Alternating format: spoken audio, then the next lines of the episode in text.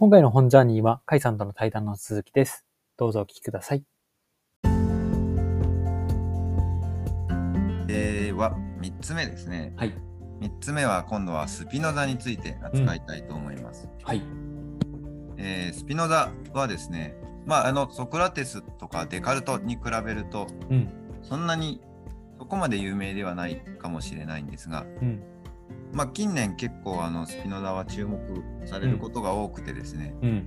割とちょっと哲学興味あるっていう人は意外とスピノザはよく知ってたりうん。なんか入門書読んだっていう方が、はい。結構いらっしゃるので嬉しいなと思います。そうですね。前回はいもちょっと本ジャーニーでやってた国分光一郎さんの暇と退屈の倫理学が文庫版で発売されてから、そこでスピノザ知ったよって方も何人か聞いたことがありますけども。そうですね。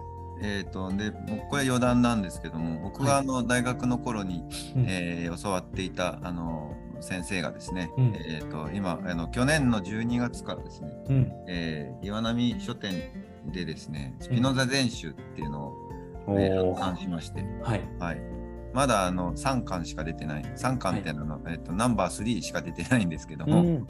だから3ヶ月に1巻ずつ出るおー、すごい楽しみですね。6冊かな。うんへえーいうのが出ます。その、えーそ総編集責任なのかな、はいがその先生に、上野先生って言いますー。うか、んえーなりますので、えー嬉しいなと思ってます。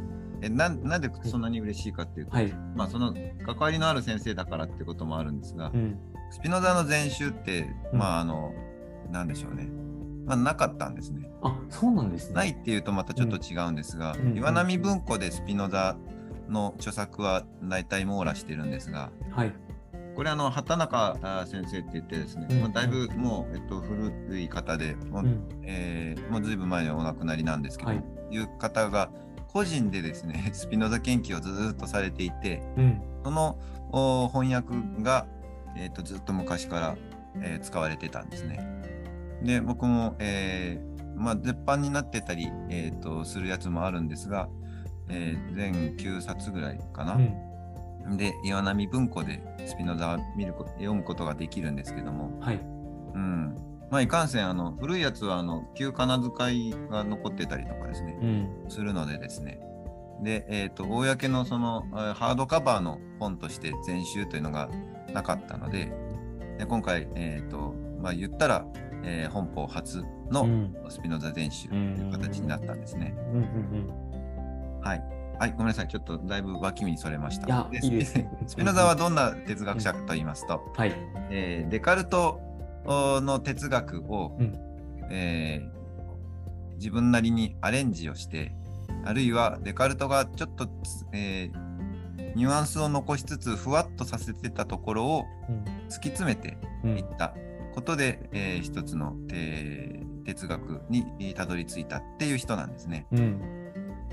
で、えーでそのスピノザがですね、一番一番有名な、えーこえーフレーズといいますか、うん。えー概念がですね、神即自然っていうのがあるんですね。うん。これ、あの、上野先生はですね、神、すえーと、えーこれ、まあ、即っていうのはすなわちなんですけど、うんうん神すなわち自然、あるこれは神あるいは自然の方がいいねみたいなことを、え言っていました。うん。で、えーまあ何かというと、神と自然っていうのを、まあ、イコールで結んじゃおうっていうことなんですけども、はい。これがですね、まあ、よくあの、えー反神論であるとかですね、まあ、無神論であるとも言われたりするんです。うん。まあ、反神論は間違ってないんですが、無神論っていうこれこれを元に言われるとですね、うん。かなりいろいろと誤解があるなと思います。で、反神論に関しても、反神論っていうのは、えーまあ、いろんなニュアンスで使われ、えーがちなんですが、うん。これを、えー自然には、まあ、全てこう神様が宿ってるっていうニュアンスで捉えると、うん。うん、ものすごく誤解があるんですね。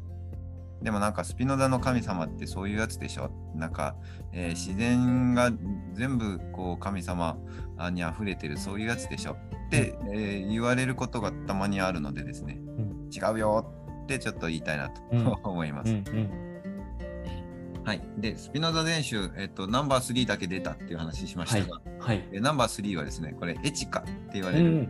本になっております。はい。あ、これはエチカは聞いたことありますね。はいうん。エチカはですね、これ説明するとまた長くなるので置いときますが、うん。えーデカルトの哲学原理にちょっと似ていてですうん。ね、うん。えー当時のその合理論って言われる哲学を、まあえーの体系を全体をうん。まとめた本になります。うん。でまとめ方がこれ特殊でですね、特殊と言いますか、全部論証になってるんですね。うん。これ、えーっとですね、どうなってるかというと、最初にですね、これまあ、第1部から第5部まであるんですが、うん。第1部を開くと最初に定義って書いてあるんですね。うん。定義1、2、3、4、5ってこう定義があって、その後に公理って出てくるんです。うん。公理っていうのが1、2、3、4、5、6、7まであって、その後に定理1って続くんですね。うん。なんだこれはって思うんですが、これ全部論証の体系になっていて、うん。え数学の幾何学とかの証明ありますね。あれは、まあ、定定義と公理を定めると、そこからあー論理的に定理が導かれるよっていうですね。まあ、点とはこういうものです。直線とはこういうものですってこう定義していって、はいで公理で、えー、と一般的に、えーいわえーこういうことはみ認められてるよね一般的にこういう認識で間違いないよねっていうことを重ねると、必然的に例えば三角形の内角の和は60度おあ180度であるみたいなのが導かれると。うん。まあ、そうすると、まあ、つの角が60度でみたいなのが、まあ、こう必然的にポロポロ出てくるわけですね。その中、そこには意見とか感想とか、えー解釈とかはないわけです。うん。そんな感じで、えー定義、公理、定理で証明、えー補足って 続いて、えー第5部の最後までいくと、おこのスピノザの哲学のすべてがうん。論証されるっていう謎の本になっている。うん。で 結局説明しちゃったんですけど、まあ、そうエチカがそういう謎の本であることは、えーとりあえず分かってもらうとしてですね、はい。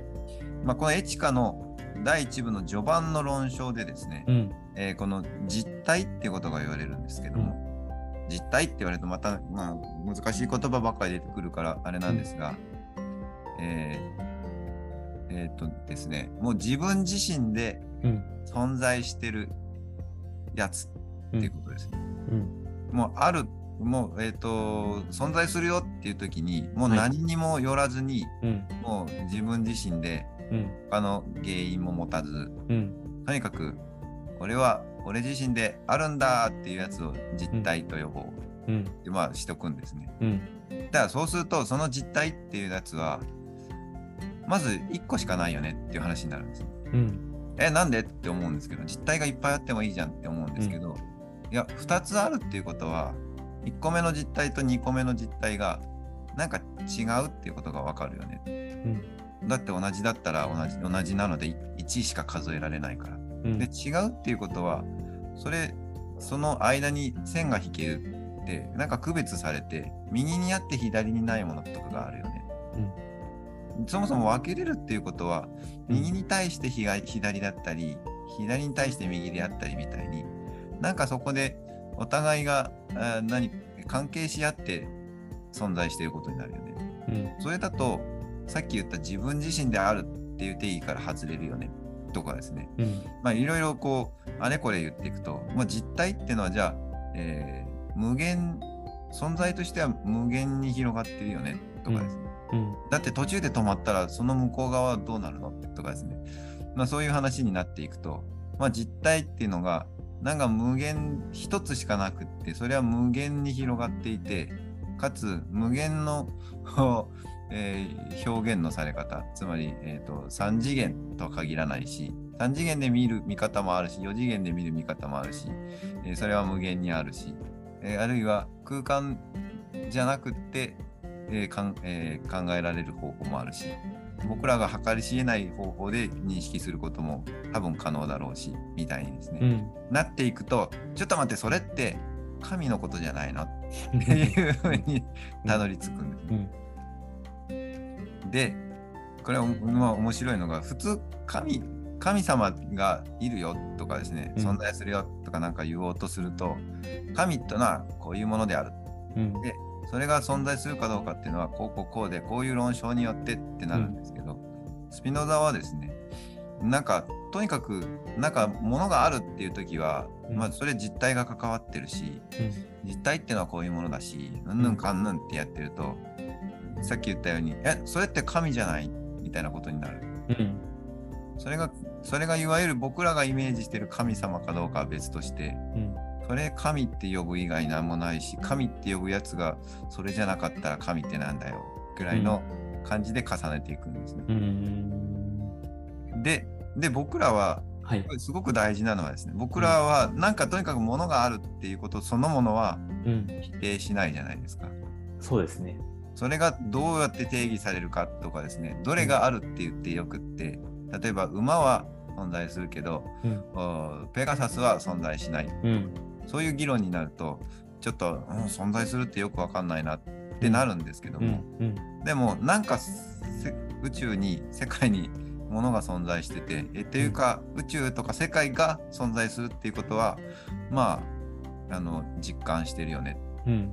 でもその実感をもとにすると必然的にさっき言った無限の実態は絶対出てくるしそれを、うんまあ読み方を変えると神って呼んでもいいよねっていう話にたどり着いていくんですね。うんうん。でこれもなえっ、とすごくこれ以上に表現しようがないんですが、うん。でえーそうは言ってもじゃあ、えー世界全体が実体であるっていう話、えーまあ、世界全体っていうのをここでは自然って呼ばれるんですけども、えーこれは、えー、とどどういうつながりなのかあるいはじゃあ個別の人間、えー僕だったり西島さんだったり、うん。あるいはこう目の前のパソコンであったり、えー鉛筆であったりこれはじゃあ存在するとか言わないのかうん。ということとどう説明がつくのかうん。ってなってくるんですがこの説明がすごくてですね。うん。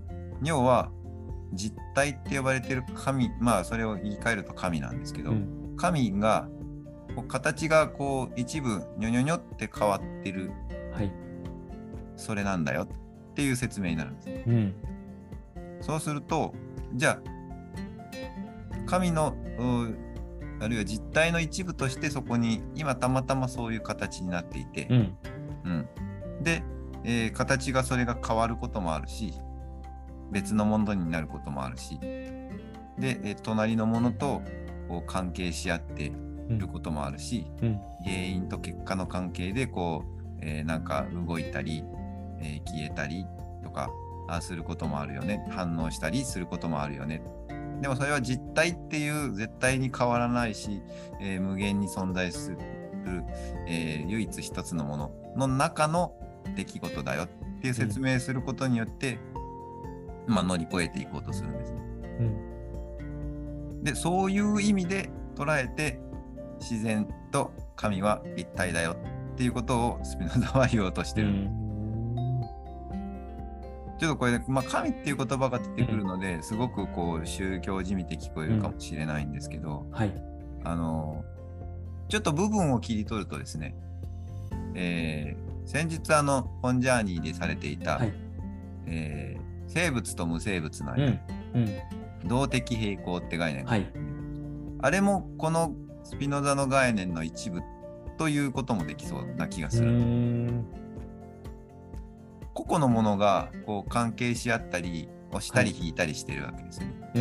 うん。でも全体としてそこに同一性を保ってるっていうことがあるよねっていうのが多分動的平衡の核心の部分だと思うんですけども、うん。それを最大限一番大きな枠で取った時にうん。それは宇宙全体になると思うんですけど、うん宇宙全体で動的平衡的な現象が起こってるって思った時にうん。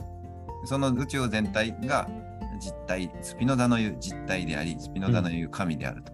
うん。でその中に、まあ、惑星衝突があったり、えーなんか、えー、とち超新星爆発があったりあるいはその中のほんの一部の地球で、えーとうんなんだろううん温暖化の問題があったりとか、うん。やってるわけですけども、それをもっと全体で見た時に、えーそれはほんの一部の現象だったり別の現象との釣り合いで全体としては何らその同一性の変化が起こっているわけではないし、うん。えーまあ、物理で言うとエネルギーは保存されているしみたいなことが起こっているというう感じで、ね、ちょっと捉えると少しイメージ、えーイメージしやすいのかなうんとも思います。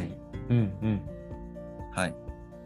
で、まあ、さっき言ったその実体イコール神みたいなことで言うと、うんこれ、要するにここで言おうとしてる神っていうのは、いわゆる人格神、うんゼウスみたいなやつうんではないんだっうん。ていうことが分かってきますね。はい。なんだけども、でもこのスピノザ自身はそういう、えー宇宙そのもの、僕らがあると思ってる、そしてそのことを絶対に否定できないし、実感してるう宇宙とか自然っていったものに神の実在性っていうのを重ねることによって誰よりもその神っていうものをいや存在してるし現に今あるよねうん。っていうことを示した形になってるんですうんね。うん。そういう意味で言うと、もちろん、あの、スピノザは、無神論者じゃな、なんかじゃないよねっていうことが、まあ言えるだろうと。うんうん思います。で、まあもう一つ、まあこういう、じゃあ人格心っていうやつを否定しちゃうと、うん。やっぱいろいろと不都合が出てくると言いますか。うん。まあ、聖書をもとに神学を唱えてたり、えーまあ、えっ、と、えーキリスト教を教えてる人にとってはですね、えーちょっとススピノザさん、なんかそれはよろしくないんじゃないの？ってなるんですけども、うん。あるいはスピノザが神学、あるいはキリスト教自身をうん。攻撃しているように見えてくるんだけれども、うん。まあ、これもやっぱりそうじゃないよっていうことを言わなきゃいけません。で、えーとまあ、スピノザはエチカ以外にもいろんな、えーうん。本、いろんなといってもそんなにたくさんではないんですが、本を残してますが、えーその中にですね、神学政治論っていう別の本をうん。書いています。うんで、えースピノザは確かにですね、実体としての神っていうのは必然的に出てくるやつで、うんそれは非人格心ではあるんだけれども、えー人格心っていうそのいう考え方そのものの価値っていうのはちゃんとあるんだよっていうことを考えています。で神学政治論の中では、えー預言者とか神の教ええーっていうのをに、えー従うっていうこと。あるいはその信仰を持つっていうことの重要性をすごく説いてるんですね。うん。で、まあ、一部の人たちはですね、ヘチカであんなこと言ってるやつが、神学政治論でこんなこと言ってて、すごい欺瞞だ、何か騙そうとしている みたいなことで騒い、騒ぎになって、はい。まあ、スピノザはうん。いろいろと不遇な目に、合うんですけども。うん。ここはですね、エチカとその神学政治論で、大きなこう立場の違いといいますか、うん。えーがありまして、これは考え方の違いじゃなくて、そこは一貫してるんですけども、うん。えースピスピノザが言いたかったのはですね哲学は真理の探求であってうん。それはまあ理性をもってするよと。うん。だけど神学とか聖書でやるべきことはあるいはそこで解こうとしていることはうん。経験であることであって、うんそれは信仰の問題であって、うん。哲学がやってる真理と理性の問題と一緒にしちゃダメなんだよ。ああなるほど。た立場が違うっていうのは理解できました。そういうことですね。うん。はい、なので神学もですね神の真理を説いてるんですけど、うんうん。神学が言う神の真理っていうのは哲学が言うその宇宙の真理とうん。重ねようとするからどっちが正しいみたいな話にうんなるんだけども、うん。そうじゃないよと。うん。まあ、神学っていうのはいかにこう教えにみんなが従ってうん。経験にえー活動できるかどうか。うん。でそのことによってその社会がうまく回るかっていうことがうん。大事であってうん。そしてそれを解くため解くためにみんなに分かりやすく書いたのが聖書だよねうんっていうことをうん。言ってるんですね。うん。なので、えー論哲真理の探求っていう意味で突き詰めるとうん。神って僕らが思ってるやつはうん。非人格心になるけどもうん。